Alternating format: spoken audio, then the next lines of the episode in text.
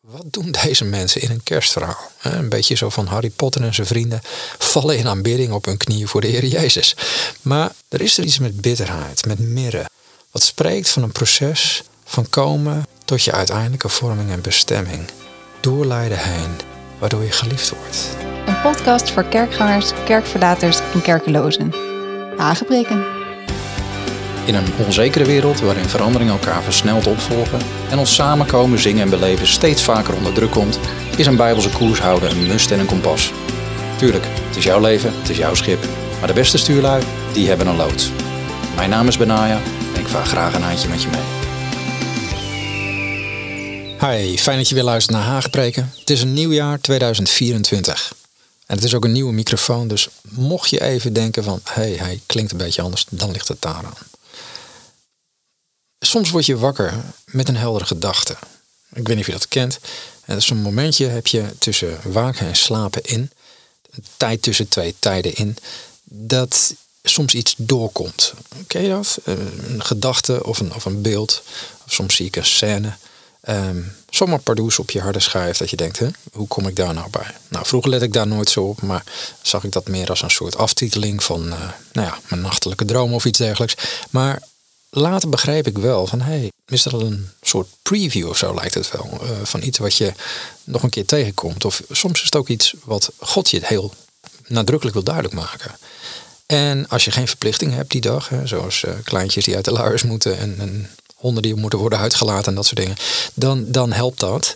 En, op zaterdag is dat vaak zo. Dan loopt het niet zo'n vaart. Dan zelfs de hond een beetje. Maar het aparte is, als je weet dat zoiets kan gebeuren, dat je zo'n ingeving kan krijgen, dan lijkt het ook vaker voor te komen, heb ik gemerkt. Maar hoe dan ook, afgelopen zaterdag had ik dus weer zo'n momentje tussen slapen en ontwaken in. En het was maar één woord dit keer. Nou ja, geen gewoon woord, het was een Engels woord, namelijk epiphany. En ik weet niet of je dat woord kent. Voor mij is het namelijk ook niet echt deel van uh, nou ja, mijn, mijn dagelijkse vocabulaire. Maar het wil zoveel zeggen als openbaring. Desalniettemin, ik liet de gedachte weer los. Tot niet veel later die ochtend dat ik tijdens de koffie even het nieuws doornam. En toen zag ik dat het die dag juist Epiphany was. Het feest van Epiphany, bij ons beter bekend als Drie Koningen. Ja, toen dacht ik, ja, dan moet ik er natuurlijk wel wat mee. Ehm, en dus besloot ik hem even tegen de nieuwe podcast microfoon te houden. Want de thematiek van het leren leven om te geven, dat uh, wil ik nog even een klein tijdje aanhouden, denk ik. Er is namelijk nog wel het een en ander over te ontdekken wat we nog niet hebben uitgediept. Nou, mocht je een katholieke luisteraar zijn, dan uh, komt dat Epiphany, die drie koningen, je ongetwijfeld bekend voor. In het zuiden van ons land wordt het namelijk nog gevierd, hè, onder onze katholieke broers en zussen. Het is een feestdag die teruggaat helemaal tot, ik meen, de tweede eeuw. En daar staat in centraal dat uh, de wijzen uit het oosten een bezoek brachten aan het babytje Jezus. Nou, besef ik me maar al te goed dat de kerst al een flinke eind achter ons ligt. Maar toch, ik vind het wel een opmerkelijk verhaal. Het is uh, eentje die past in het leren leven om te geven. En dus pak ik hem even op om de toon te zetten voor 2024. Epiphany. Drie koningen. Um, allereerst de geschiedenis van die drie koningen. Die is buitengewoon boeiend. Vooral omdat deze wijze mannen helemaal geen joden waren. En ook nog eens een keer dat ze een spiritualiteit hadden die we met als gemak als occult zouden kunnen bestempelen. En ze worden niet voor niks in de Engelse Bijbel ook magi genoemd. En dat is een meervoudsvorm van het Latijnse magoi, of later magus, waar wij nog de term magie aan hebben overgehouden. Maar het woord is te herleiden naar een priestelijke orde van Zoroasters. En we weten dit onder andere vanuit een bekende Behistun-inscriptie in een steen in de tijd van uh, koning Darius de Eerste. Darius de Grote, de vijfde eeuw voor Christus. En we weten ook dat die magi, deze wijzen, een reputatie hadden op het gebied van astrologie en magie.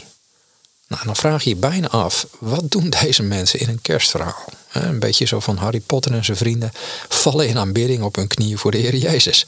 Maar context is alles. Want het was destijds wel zo dat astrologie gewoon hand in hand ging met de ons beter bekende wetenschappelijke discipline, astronomie. En dat was in de tijd van Daniel al zo.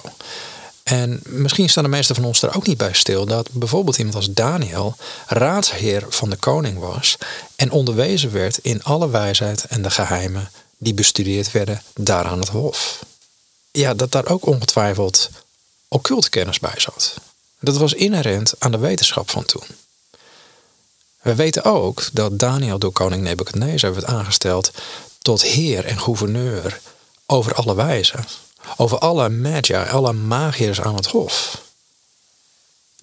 Ja, daar staan de meeste mensen niet bij stil. Maar daar, daarin zie je eigenlijk weer een stukje, nou, noem het maar, grootmeesterschap van onze schepper. Want moet je eens indenken. Satans grootste schaakstuk in die tijd, Nebukadnezar, heeft een geweldige legermacht en een hofhouding van magiërs. En hij neemt daarmee de hele wereld met geweld over, inclusief het Joodse volk. Maar hij let even niet op. Hij let niet op de nou ja, vier van Gods pionnetjes, zal ik maar even zeggen, die eenmaal aan Satans Babylonische kant van het bord aangekomen, dat hij er één pakt en volgens het schaakreglement promoveert, waardoor de kansen keren. Dat is natuurlijk subliem. Misschien heeft die move ook wel de toon gezet, denk ik wel eens, voor het bewustzijn van de Joodse Messiasverwachting onder de Galdese wijzen aan het hof. Dat kan. En een reden dat de wijzen uit het kerstverhaal de tekenen aan de hemel bestudeerden, überhaupt. En Daniel, die, eh, die heeft dingen voor ons opgetekend, hè, wat wij in onze Bijbel lezen, maar die zal dat niet geheim hebben verklaard. Hè. Die, dat, hij heeft genoeg opgetekend en geprofiteerd, zowel over de nabije als ver afgelegen toekomst. Onder andere de bekende 70 weken profetie, Daniel 9. En je moet ook niet vergeten dat er was maar een klein deel van de Judeërs die terugtrok naar eigen land op een gegeven moment weer. Dat lezen we in Ezra. Veel Joden, zoals Levieten en Benjaminieten, die bleven in Babylon. En sommigen, zoals de vrienden van Daniel, waren daar ook gouverneurs en invloedrijke mannen. En we mogen sowieso aannemen dat Daniel vanuit zijn opzienersrol, zijn positie, ook de gelegenheid had om veranderingen aan te brengen in de manier waarop deze wijze functioneerde in het koninkrijk van Babylon. We weten in ieder geval dat koning Nebuchadnezzar uiteindelijk de God van Daniel moest erkennen als de God der goden en de Heer der koningen. Staat dat zo mooi. Zelfs tot de Allerhoogste God noemt hij hem. En zoals de geschiedenis in de Bijbel laten zien, diende deze Zoroaster priesterkasten meerdere wereldrijken. En zoals Daniel zelf, die diende ook onder het Babylonische en Persische vorsten. Nou, hoe dan ook, de kennis van deze wijzen, deze magiërs, werd hoog gewaardeerd. En hoewel het voor sommige christenen ongetwijfeld chockerend is dat God zich openbaart aan mensen die hun leven hebben toegewijd aan het verkrijgen en praktiseren van occulte kennis, bemoedigt mij dat juist altijd. Het laat zien dat God er niet voor terugdeinst om zichzelf bekend te maken aan machthebbers van en volken die met hele andere dingen bezig zijn. zelfs met dingen die hij ons verboden heeft in zijn woord. Hij is niet beperkt en zijn hand is niet te kort om hen te bereiken. Je zag dat onlangs nog, midden in dat conflict waar op dit moment de wereld met spanning kijkt of het geen derde wereldoorlog in gang zet. De, oorlog tussen Israël en Hamas. Ook daarin hoorden we afgelopen november dat meer dan 200 moslims in Gaza op zoek gingen naar de Heer Jezus nadat ze allemaal in dezelfde nacht over Jezus hadden gedroomd. Hoe bijzonder is dat? Ik zal een linkje in de podcast notes uh, zetten, kun je het lezen. Maar um, het is een patroon wat je door de hele Bijbel heen ziet. God is bij machten iedereen, laat ik maar zeggen, van zijn paard te stoten. Om even naar de Paulusbekering te verwijzen. Hij openbaart zijn wegen, hij openbaart zijn plannen. En dat doet hij aan farao's en andere heidense koningen, aan waarzeggers, aan tovenaars, aan valse profeten, aan hoeren, aan tollenaars, aan ons allemaal. En blijkbaar kan hij zelfs door de sterren mensen bij hem brengen. Wat ook de psalmen trouwens vertellen. Hè? De hemel vertelt van Gods eerstater en van Gods majesteit. Uh, het hemelgewelf verkondigt het werk van zijn handen, staat dat zo mooi, psalm 19. Vandaar ook dat God via de sterrenhemel zijn majesteit kon openbaren aan deze magiërs uit het oosten, deze wijzen. Ze konden op basis van wat zij in de sterren zagen weten wat er stond te gebeuren en geografisch ook nog eens een keer waar. Dat is heel bijzonder. En het feest waarin hun bezoek aan de kleine Jezus wordt herdacht en, en, wordt gevierd, dat heet bij ons dus Drie Koningen. En in het Engels dus Epiphany. Omdat het de komst van de koning der koningen, de Heer Jezus, aan hen geopenbaard werd. We weten trouwens niet of het maar om drie wijzen of drie koningen ging. Dat is wel traditie geworden, maar dat zie je elke keer weer terug met kerst. Ehm, maar dat weten we niet. Ze kregen wel drie namen in het Grieks en het Hebreeuws. Al zijn hun Persische namen het bekendste geworden. Ik heb nog even nagekeken. Dat was Caspar, Melchior en Balthasar. Ja, of dat allemaal werkelijk zo was, dat is gewoon niet te bewijzen. Wat we wel weten is dat dit de eerste niet-Joden waren, de eerste heidenen, aan wie Christus zichzelf heeft geopenbaard. Weliswaar als baby, maar toch. En nadat ze bij de aardse koning Herodes zich hadden gemeld in een poging te horen waar de nieuwe koning geboren was en wat nou, toch behoorlijk uh, wat oproer creëerde, wat consternatie in het paleis en in heel Jeruzalem staat er. Het was echt het gesprek van de dag. Het moet best een, een optocht geweest zijn richting het paleis, denk ik, toen die mensen binnenkwamen. En dat lees je in Matthäus 2, vers 9. En nu ging de ster die ze hadden zien opgaan voor hen uit, totdat hij stil bleef staan boven de plaats waar het kind was. Ja, en dat is heel fascinerend. Hier zie je dat een ster die ze hadden zien opgaan, ineens voor hen uitging. Totdat hij stil blijft staan boven de plaats waar het kind was. Oftewel, je ziet dat het ineens meer is dan gewoon maar een ster ergens miljoenen lichtjaren verderop aan de hemel. Het was een, een, een ster die voor je uitging. En dat niet alleen, het was een ster die ook nog eens een keer stil kon blijven staan. Dus niet langer meedraaide met de rest van de sterrenhemel. En dat het bijzonder was, dat blijkt ook wel uit de reactie van de wijze. Omdat ze, eh, staat, zo staat er in vers 10, toen ze de sterren zagen, werden ze vervuld van diepe vreugde. Nou ja, ze hadden die sterren al veel eerder gezien. En het was dus een andere ervaring. Deze nauwkeurige, nou laten we zeggen, navigatiefunctie was duidelijk een upgrade. Ik bedoel, er was iets bijzonders gebeurd met die specifieke ster. Hij wees dit keer een specifieke plek aan waar ze eerst nog in het onzekere werden gelaten en, en de weg moesten vragen. Nou, we kunnen alleen maar speculeren over hoe dat eruit moet hebben gezien. We weten wel, eh, vanuit de openbaringen hoofdstuk 1 bijvoorbeeld, dat Jezus wordt daar beschreven als, als iemand die uh, sterren in zijn rechterhand hield. Hè, de, de, zeven sterren. En dan staat er de engelen van de zeven gemeenten. En ook zie je dat de Bijbel verwijst, bijvoorbeeld in Job, naar morgensterren. Die als zonen gods samen zongen toen God de aarde maakte. En waarbij we ook weten dat het woord regelmatig naar engelen verwijst als zijnde zonen Gods. Dat alles maar om te zeggen, het is niet geheel ondenkbaar dat deze ster iets meer was dan een astronomisch verschijnsel. Misschien was het wel een engel. Vooral als je bedenkt dat het niet ongewoon is voor engelen om mensen ergens heen te leiden. Of zoals bij Petrus ergens uit te leiden uit de gevangenis. Er zijn genoeg voorbeelden van in het woord. Maar dan staat er, vers 11, ze gingen het huis binnen. En ze vonden het kind met Maria, zijn moeder.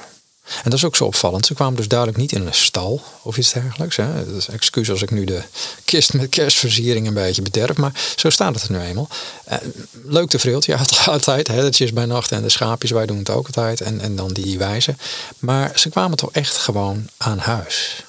En vervolgens lezen we dan dat ze zich in aanbidding voor het kind neerwierpen. En daarna openden ze hun kistjes met kostbaarheden en boden het geschenk aan goud, wierook en mirre. Nou, dit is waarschijnlijk hoe we op drie wijzen of drie koningen zijn gekomen. Ze boden namelijk drie verschillende geschenken aan: goud, wierook en mirre. Drie kostbare kraamcadeaus zou je kunnen zeggen voor het koningskind. En over hun motivatie om juist die drie specifieke geschenken te geven, ja, daar is veel over geschreven en gespeculeerd. Het waren in de tijd sowieso typische geschenken voor een koning of een godheid. En zo weten we dat dezelfde geschenken werden bijvoorbeeld aan de god Apollo geofferd. Door koning in de derde eeuw voor Christus. Goud en wierook worden ook genoemd als geschenken die worden gebracht vanuit Sheba. Als er een glorieus herstel van Jeruzalem komt. Hè. Jezaja 60 lees je dat. Maar een wat meer traditionele uitleg van deze geschenken geeft ons een mooi inkijkje in de persoonlijkheid van Jezus, in zijn rol, om eens over na te denken voor het nieuwe jaar. En wie de Engelse Christmas Carol We Three Kings kent, die weet precies waar ik het over heb. Want daarin wordt allereerst gesuggereerd dat de wijzen heel specifiek goud meenamen als symbool voor het koningschap van de Heer Jezus. Nou, en dat is niet ondenkbaar, want ze zochten immers de koning van de Joden. En koningen definiëren veel van hun rijkdom naar dit type edelmetaal goud omdat het niet verroest en het corrodeert niet. Goud is al eeuwenlang een standaard voor rijkdom. Vroeger was ook de dollar gekoppeld aan goud bijvoorbeeld. Als papiertje moest valideren, dan wist je nou het staat voor zoveel goud. Um, zo weten we bijvoorbeeld ook van Salomo dat zijn rijkdom werd afgemeten in talenten goud. Jaarlijks 666 om precies te zijn. En dat is niet niks. Een talent was, wat was het, 75 pond. En als je dan bedenkt dat in goudtermen gesproken dat, uh, nou ja, dat is 16 troy ounces. Um, zo noem je dat officieel. Dan heb je het over een behoorlijk bedrag. Als je het omrekent naar de huidige goudprijs, dan kom je op iets van, nou wat is het, anderhalf miljard euro of zo is dergelijks. Wat Salomo eventjes binnenhaalde elk jaar. Betaalde hij waarschijnlijk geen belasting over. Maar um, voor de wijze om, om, om de jonge koning goud te brengen, was dus eigenlijk een erkenning van zijn koningschap. Want goud hoorde bij koningschap. Maar ze bracht ook wierook. En daarvan wordt aangenomen dat ze dit deden vanwege Jezus' priestelijke functie. En ook die link is vrij makkelijk te leggen. De Bijbel vertelt ons bijvoorbeeld dat de hoge priester ook wierook brandde in de tempel op Grote Verzoendag. En dat had overigens ook een hele duidelijke functie trouwens. Ehm, de rook die bij wierookbranden vrijkwam, die vulde dan het heilige de heilige. En dat was het deel van de tempel waar alleen de hoge priester mocht komen. En dat alleen op Yom Kippur, op de grote verzoendag. En die wierook was er niet voor niets. Want in het heilige de heilige stond namelijk de ark van het verbond opgesteld. Met de twee cherubim. De engelen die het verzoendeksel overschaduwden. En de plek waar God zetelde onder zijn volk. En behalve de aangename geur die het gaf, had de wierook ook als functie dat Gods aanwezigheid werd verhuld, zodat de hoge priester niet zou sterven als hij voor God stond. Want God had tegen Mozes gezegd dat niemand zijn aangezicht zou kunnen zien en leven. Vandaar ook dat de hoge priester kleine belletjes aan zijn kledij had genaaid gekregen, want het was een safety protocol. Het was een soort noodoplossing voor de rest van de dienstdoende priesters. Want zolang ze die belletjes hoorden, ja, dan kon je aannemen, ja, de hoge priester is nog steeds in leven, doet nog steeds wat hij moet doen. Maar hoorden ze niets meer en was het stil. Ja, dan was het duidelijk mis. Maar goed, dat zijn kleine details, wel interessant natuurlijk, maar eh, ook heel belangrijk denk ik. Want in, in die zin zijn we denk ik heel veel van die ontzagwekkende heiligheid van God kwijtgeraakt in onze beeldvorming van Hem vandaag de dag. Um, ik denk dat heel veel christenen ook onderschatten wat een enorm voorrecht het is. Dat wij, om Hebreeën aan te halen, met vrijmoedigheid mogen naderen tot troon van genade. Eh, om barmhartigheid te verkrijgen en genade te vinden. Om geholpen te worden op het juiste tijdstip, zoals zo mooi staat. Dat is een enorm voorrecht. De priesters van toen hadden die vrijmoedigheid helemaal niet. Ze keken wel link uit. Ze hadden zelfs geen toestemming om tot God te naderen op die manier. Maar even terug naar de wierook. Het was voor de hoogpriester dus eigenlijk multifunctioneel. Zowel een lieflijke geur als ook voor zijn eigen veiligheid. En zelfs de samenstelling van de wierook moest helemaal juist zijn. Want als er iets anders brandde dan wat exact was voorgeschreven, ja, dan werd het gerekend als vreemd vuur. En dat kon eveneens je dood betekenen. En, en, zo zie je, naderen tot God was een, echt een hele serieuze zaak. En soms denk ik dat het geen kwaad kan om die serieusheid weer een beetje terug te pakken in ons gebed en aanbidding. Maar goed, dat is een andere preek. Linksom of rechtsom, het belang van dit cadeau van de wijze moet niet worden onderschat. Want wierook was dus duidelijk voor priesters. En dan met name voor de hoge priester. Een rol die de Heer Jezus na zijn dood voor ons zou gaan vervullen. Nou, wat het extra bijzonder maakt als cadeau, is dat wierook gegeven werd in combinatie met goud dat een koning toekomt. En vooral ook omdat koningen uit de stam van Juda kwamen en priesters uit de stam van Levi. En die twee autoriteiten die werden normaliter ja, gewoon strikt gescheiden gehouden natuurlijk. En toch, in de komst van de Heer Jezus zien we door deze twee geschenken dat ze voor het eerst samenkomen in één persoon. En dat omdat hij niet alleen de koning de koning is, maar voor ons ook een hoge priester naar de orde van Melchizedek. iets waar de, wat je leest in Hebreeën, wat de schrijver van Hebreeën nogal op hamert. En dat deed hij omdat de Joodse gelovigen, de Hebreeën, die hadden moeite met het idee dat, dat Christus een hoge priester zou kunnen zijn. Want hij was niet geboren uit het geslacht van Levi. Hij kwam uit Juda. Uit Juda kwamen koningen. Hoe, hoe kan dat nou? Ze, ze begrepen niet wat de wijzen wel zagen. Vandaar dat de punchline van de Hebreeënbrief is dat we van de figuur Melchizedek ook niet wisten wie zijn vader of moeder was. En toch staat hij onbetwist bekend als hoogpriester voor God. En net als hij was Christus ook niet een priester naar de orde van Aaron, afkomstig uit de stam van Levi, maar hij was een naar de orde van Melchizedek. Wat iets botter gezegd, de Heer maakt zelf al uit wie hij aanstelt als hoge priester, zegt de schrijver van Hebreeën. Hij maakt zich niet afhankelijk van natuurlijke familielijnen.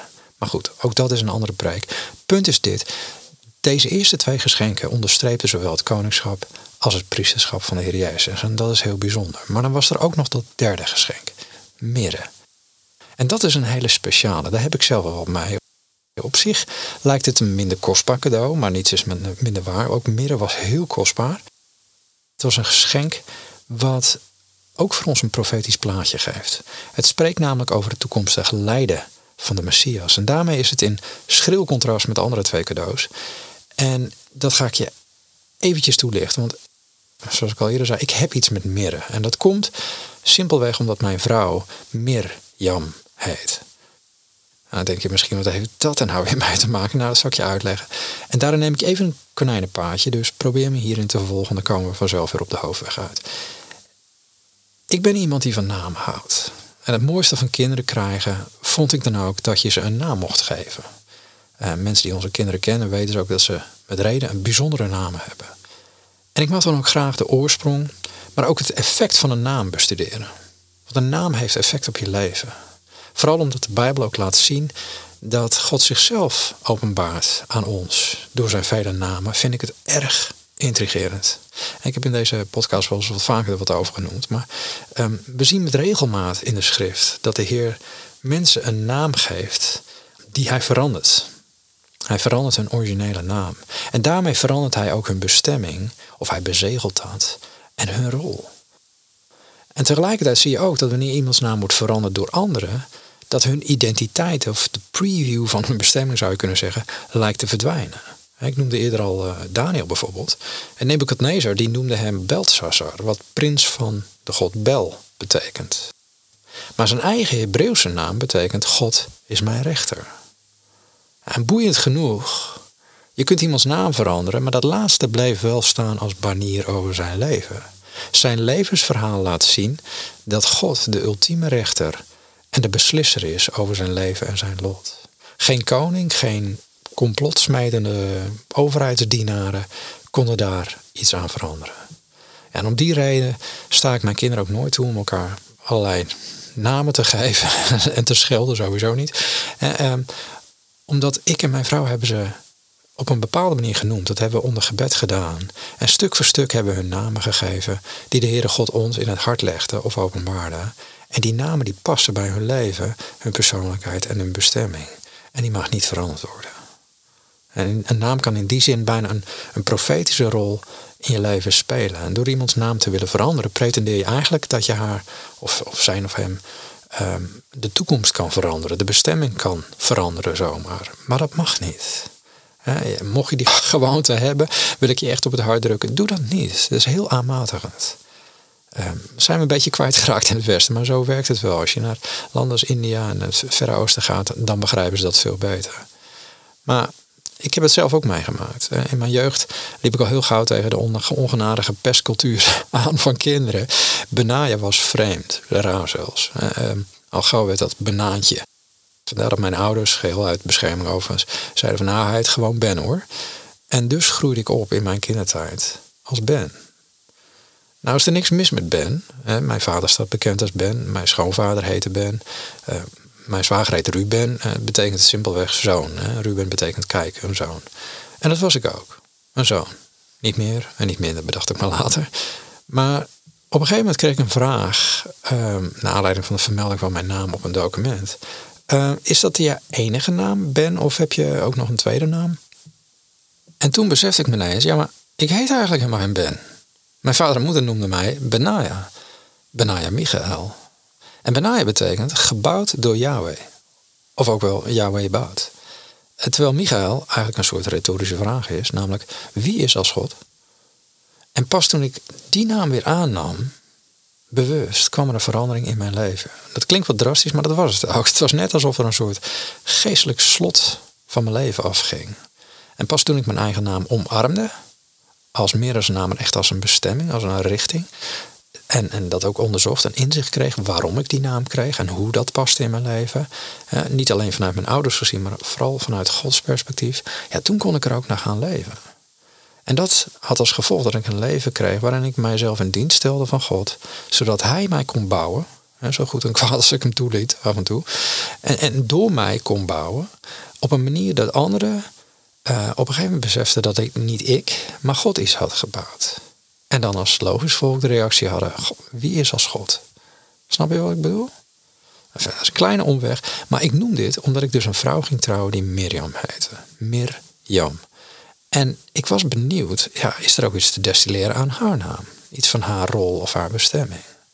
Maar teleurstellend genoeg stuitte ik al gauw op vrijwel één uitleg uit de namenboeken, welke ik ook pakte. En dat was dat het telkens verwezen werd naar Mirjam als zus van Mozes, als rebels. Uh, vanwege het feit dat ze tegen de woorden van haar broer Mozes inging. En etymologisch zou het zijn afgeleid van het Hebreeuwse mara, wat bitter betekent, of van mirre, van het Arabische mur, wat ook bitter betekent. Goed, dat is dus de reden dat ik het konijnenpaardje even insloeg. Maar ik dacht, nou ja, lekker. Uh, ik trouw dus een, een, vrouw met de naam Bitter. Vanwege die mirre dus. Nou, dat is leuk. Algemene uitleg qua betekenis van Mirjam. Uh, kijk even in een andere taal. In het Grieks kwam je uit op Maria. Uh, werd niet veel beter.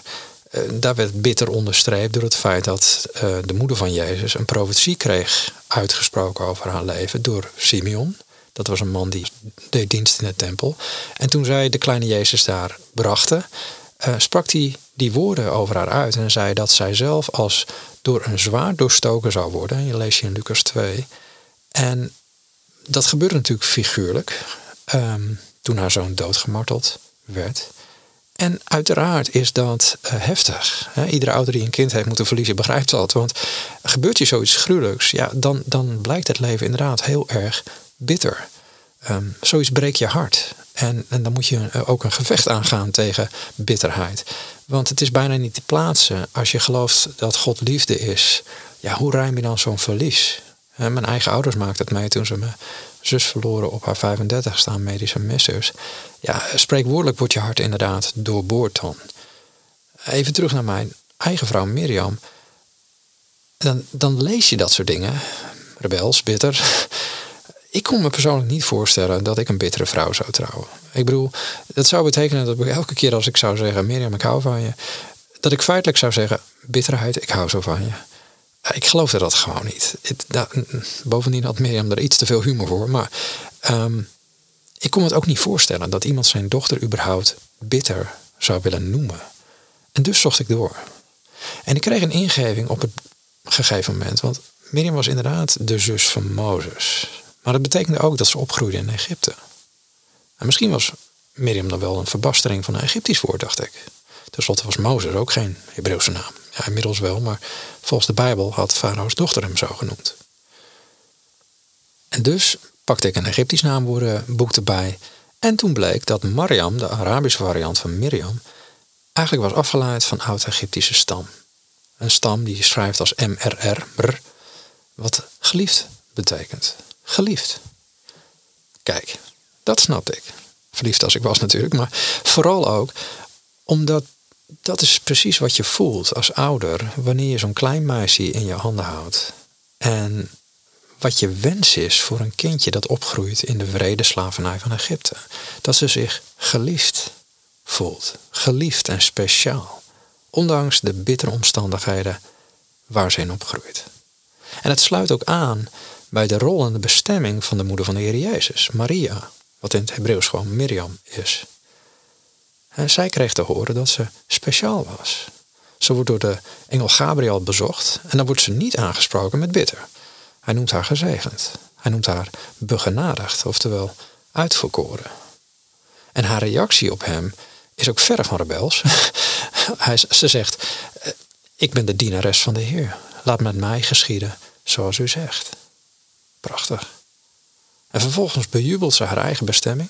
En dan zingt ze over hoe gezegend ze wel niet is. Niet hoe bitter of hoe rebels.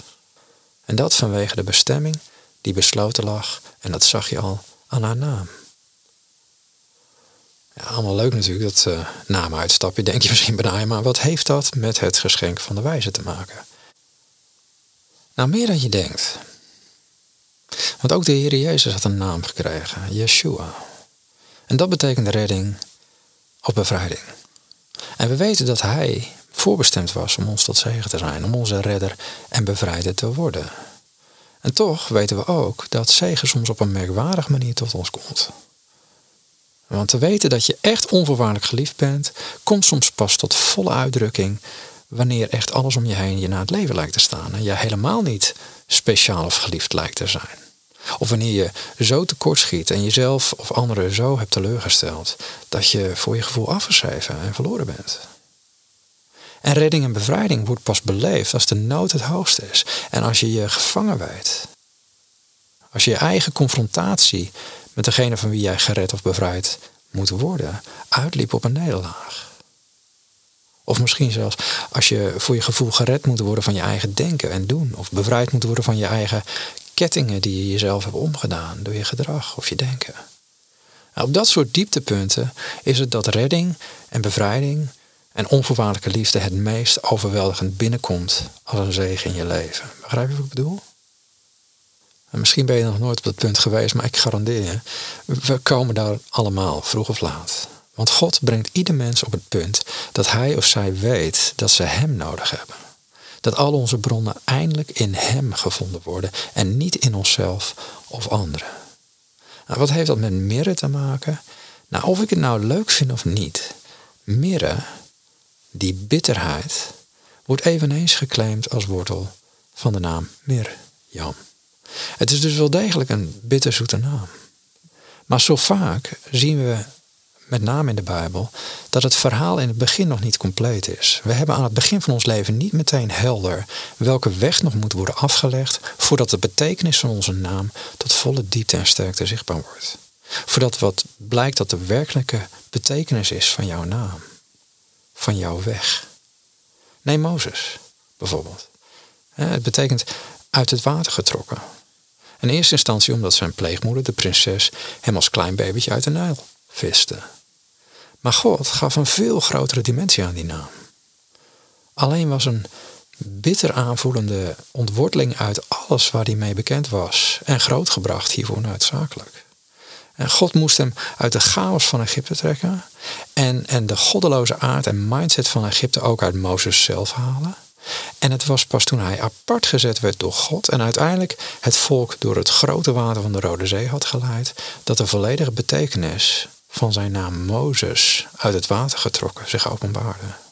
Het water stond symbool voor Gods oordeel over Egypte, waar hij en het volk niet onder zouden vallen. En het gevolg was dat hij uiteindelijk als een geliefde vriend van God bekend stond. Dat lezen we in Exodus 33. Hetzelfde geldt voor Daniel, die ik ook al noemde. En hij maakte ook de bittere kidnapping mee van weggevoerd worden uit je eigen land. En hij moest leren door een bitter proces van verraad en valse beschuldiging te gaan, terwijl hij juist trouw bad tot God, notabene. Maar hij zag hoe de koning, die hij voor vrienden had gehouden, de wet voor hun vriendschap plaatste. Iets wat Daniel ogenschijnlijk een, een zekere dood in de leeuwkuil zou opleveren. En toch was het dwars door deze bittere periode dat God van deze extreem stressvolle en haast onmenselijke marteling van ziel hem een toonbeeld maakte over hoe God rechter is boven alle.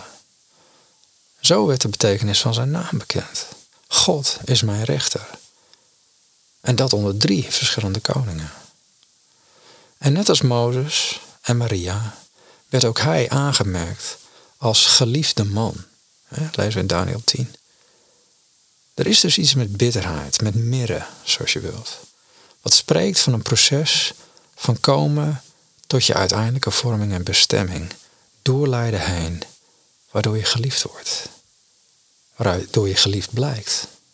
Want ook Maria, al was ze voorbestemd om als geliefd en gezegend gerekend te worden onder alle vrouwen, zoals Elisabeth profeteerde, toch had ze geen enkel idee hoe de weg naar die zegen zou verlopen. En ook niet dat de volheid van die zegen pas openbaar zou worden nadat er een zwaard door haar hart was gegaan. Dat is te zeggen nadat haar zoon was gemarteld en op vrede wijze gekruisigd en gestorven. Ze moest wel door die bitterheid heen. Ze was niet bitter, ze was geliefd, ze was gezegend. Maar bitterheid werd haar niet onthouden. En dat geldt voor ons allemaal. We zijn bestemd om een koninklijk priesterschap te zijn, een volk apart gezet. Of zoals 1 Petrus 2 vers 9 zegt, een volk dat God zich tot zijn eigendom maakte, opdat wij de deugden zouden verkondigen van Hem, die ons uit het duister geroepen heeft tot zijn wonderbaar licht. Maar we leven tegelijkertijd in een aards lichaam, in oorlogsgebied, aan deze kant van de eeuwigheid. Een leven waarin ook wij ons kruis op ons zullen moeten nemen, zoals de Heer die we kozen te volgen, vertelt hij in Matthäus 10. Een leven waar we niet zullen worden gevierd, maar uiteindelijk door allen zullen worden gehaat, omdat we als dienaren van God niet boven onze Heer en Meester staan, zegt Jezus. En dat is ook de boodschap die hij bijvoorbeeld zelf verkondigt aan de gemeente Smyrna, waarover je kan lezen in het boek Openbaring, eh, Openbaring 2 vers 1 tot 11. Hun naam is ook afgeleid van het woord mirre, Smyrna. En deze gemeente onderging verdrukking en armoede en ze werden gelasterd. En Jezus geeft hun geen Seven Mountains perspectief of zoiets dergelijks. Hij zegt hun niet vol te houden omdat ze uiteindelijk zullen triomferen en de wereld zullen veranderen en dat de wereld wel van hun zal spreken. Ja, sorry hoor, maar ik gooi dat maar even als nadenkertje in deze podcast nog een keer. De Heer Jezus vertelt hun dat ze lijden zouden moeten verdragen, gevangenschap en zelfs dood. Maar dat hun daarna leven stond te wachten. En dat zegt hij als de eerste en de laatste die dood geweest is en weer levend is geworden. Nou, mijn punt is dit. Er is wel degelijk iets profetisch aan dat derde geschenk van de wijze, aan het geven van mirre. Dit geschenk sprak van de belofte van behoud en zegen, maar wel verkregen door een weg van bitter lijden en vervolging. En dat is een hele impopulaire boodschap, vooral in de westerse kerk. En vandaar dat God, denk ik wel eens, de vervolgde kerk opricht om voor ons te bidden. Dat we op de een of andere manier toch wakker worden en ons daar klaar voor gaan maken. Want het komt vanzelf onze kant op. Het geschenk van mirre sprak niet van de verheerlijkte, onsterfelijke toestand van de Heer. Van zijn koningschap en priesterschap. hoe hij zou functioneren als hoge priester en regeren als koning der koningen. Het sprak juist van de sterfelijkheid van de Heer Jezus. Het sprak over zijn mens zijn. En mirre het was de balsemolie voor iemand die geboren werd om te sterven. Het verwees naar het bittere, plaatsvervangende lijden dat hij zou doormaken om onze Yesha, om onze Yeshua, onze redding te worden. Zonder dit bittere lijden zou, zou het niet mogelijk zijn. En zonder zijn bittere lijden zou ons geen zoete zegen ten deel zijn gevallen. Want mirre heeft wel een zoete kant. En natuurlijk blijkt het ook al. De Egyptenaren wisten ook dat het niet alleen lekker rook, maar dat het ook de afbraak van dode lichamen tegenging. Ze gebruikten het om de doden te balsemen. Er is zelfs, dat is een zijspoortje eigenlijk nu niet heen, maar er is zelfs nu onderzoek wat blijkt dat het ook kankercellen kan afbreken. Nog verder onderzoek naar gedaan worden. Maar dat is wel heel boeiend in het licht van mirre. Ehm, maar het is ook wat het lijden en de dood van de Heer Jezus heeft bewerkt. Genezing en een manier om ons te bewaren van een eeuwige dood. En de verwonding van één werd de genezing en de redding van ons allen. En dat zie je aan mirre. Want ook om mirre te krijgen moet gesneden worden, moet doorboord worden. Het is namelijk niet mogelijk om mirre, en dat geldt ook voor wierook trouwens, maar eh, om, om dat te krijgen zonder de boom waaruit het wordt geoogst open te snijden en te doorboren. En je krijgt mirre uit de comifora-boom. Dat vind je in Arabië en Noordoost-Afrika. En dat is een boom met heel weinig bladeren en ranke takken. Die kunnen wel drie meter hoog of eh, drie meter lang worden. Maar dat sap wat erin zit, dat kan je enkel oogsten door hele lange snedes te maken in de bast van die boom.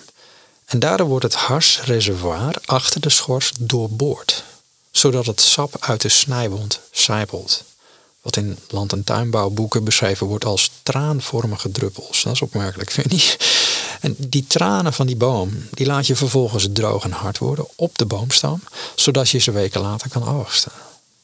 Nou, zie je de parallel al een beetje met de leidersweg van de Heer Jezus. Maar belangrijker nog dan die mooie symboliek, eh, die je zou kunnen destilleren uit al die geschenken van de wijze, is, is het denk ik dit. In plaats van allerlei goede voornemens dit jaar te nemen, is het misschien nuttiger om te bedenken, wat breng ik de koning dit nieuwe jaar? Is hij mij mijn goud waard? Beter gezegd, durf ik mijn rijkdom en mijn bezit terug te geven aan de koning van wie het feitelijk eigenlijk allemaal al is? Of werk ik eerst mijn eigen verlanglijstjes en vakantieplannen af? Of mijn voorkeuren wat ik nog wil aanschaffen? Is hij mijn wierook? Is hij mijn offer waard? Dat is al mijn aanbidding waard. En dan bedoel ik niet dat je een dagelijks quotum aan psalmen en liederen moet zingen. Aanbidding is meer dan een lied. En de vraag is eigenlijk, wil ik mijzelf apart zetten, mijzelf rein houden en verliezen in de geur van Christus? Of, neem ik de stank van de wereld mee als ik voor zijn aangezicht verschijn? Zo van boekend op de genade en de liefde van God, maar er hangt nog wel een luchtje aan je. En dan misschien het moeilijkste. Geef ik hem mijn mirre? Kan ik hem de bittere kant van mijn leven geven? Bittere omstandigheden in zijn hand leggen, vertrouwend op zijn naam? Kan ik geloven dat hij mij inzicht zal geven in hoe hij mij ziet en noemt? Niet waar ik nu ben, maar waar hij mij toe heeft bestemd? Wetende dat hij is een schepper van leven en dat hij ook weer mij tot leven kan wekken, zodat ik mag weten dat ik inderdaad gezegend ben, geliefd ben, hoewel ik er misschien nu nog dwars doorheen ga. Want geen mens weet de diepte van het lijden van een ander. En net als de Heer Jezus heeft iedereen zijn Gethsemane moment. Een tijden van je leven dat je je van vrienden verlaten voelt. Dat de prijs die je moet betalen om ergens doorheen te gaan te groot lijkt. En je vrienden, die zijn er wel, maar ze slapen terwijl jij strijdt. Ze zijn zich niet bewust van de bittere leidersweg die jij aflegt. En toch, en toch, als jij hem jouw bitterheid geeft, dan zal je ontdekken dat hij je heeft geroepen bij je naam. En dat hij je niet bitter noemt. En jou ook niet als bitter ziet. Want hij omringt jou. Hij omgort jou met kracht om door te gaan. Hij geeft je net als Maria barens kracht om pijn te trotseren. En hij vormt jou. En hij geeft jou een erenaam. Geliefd.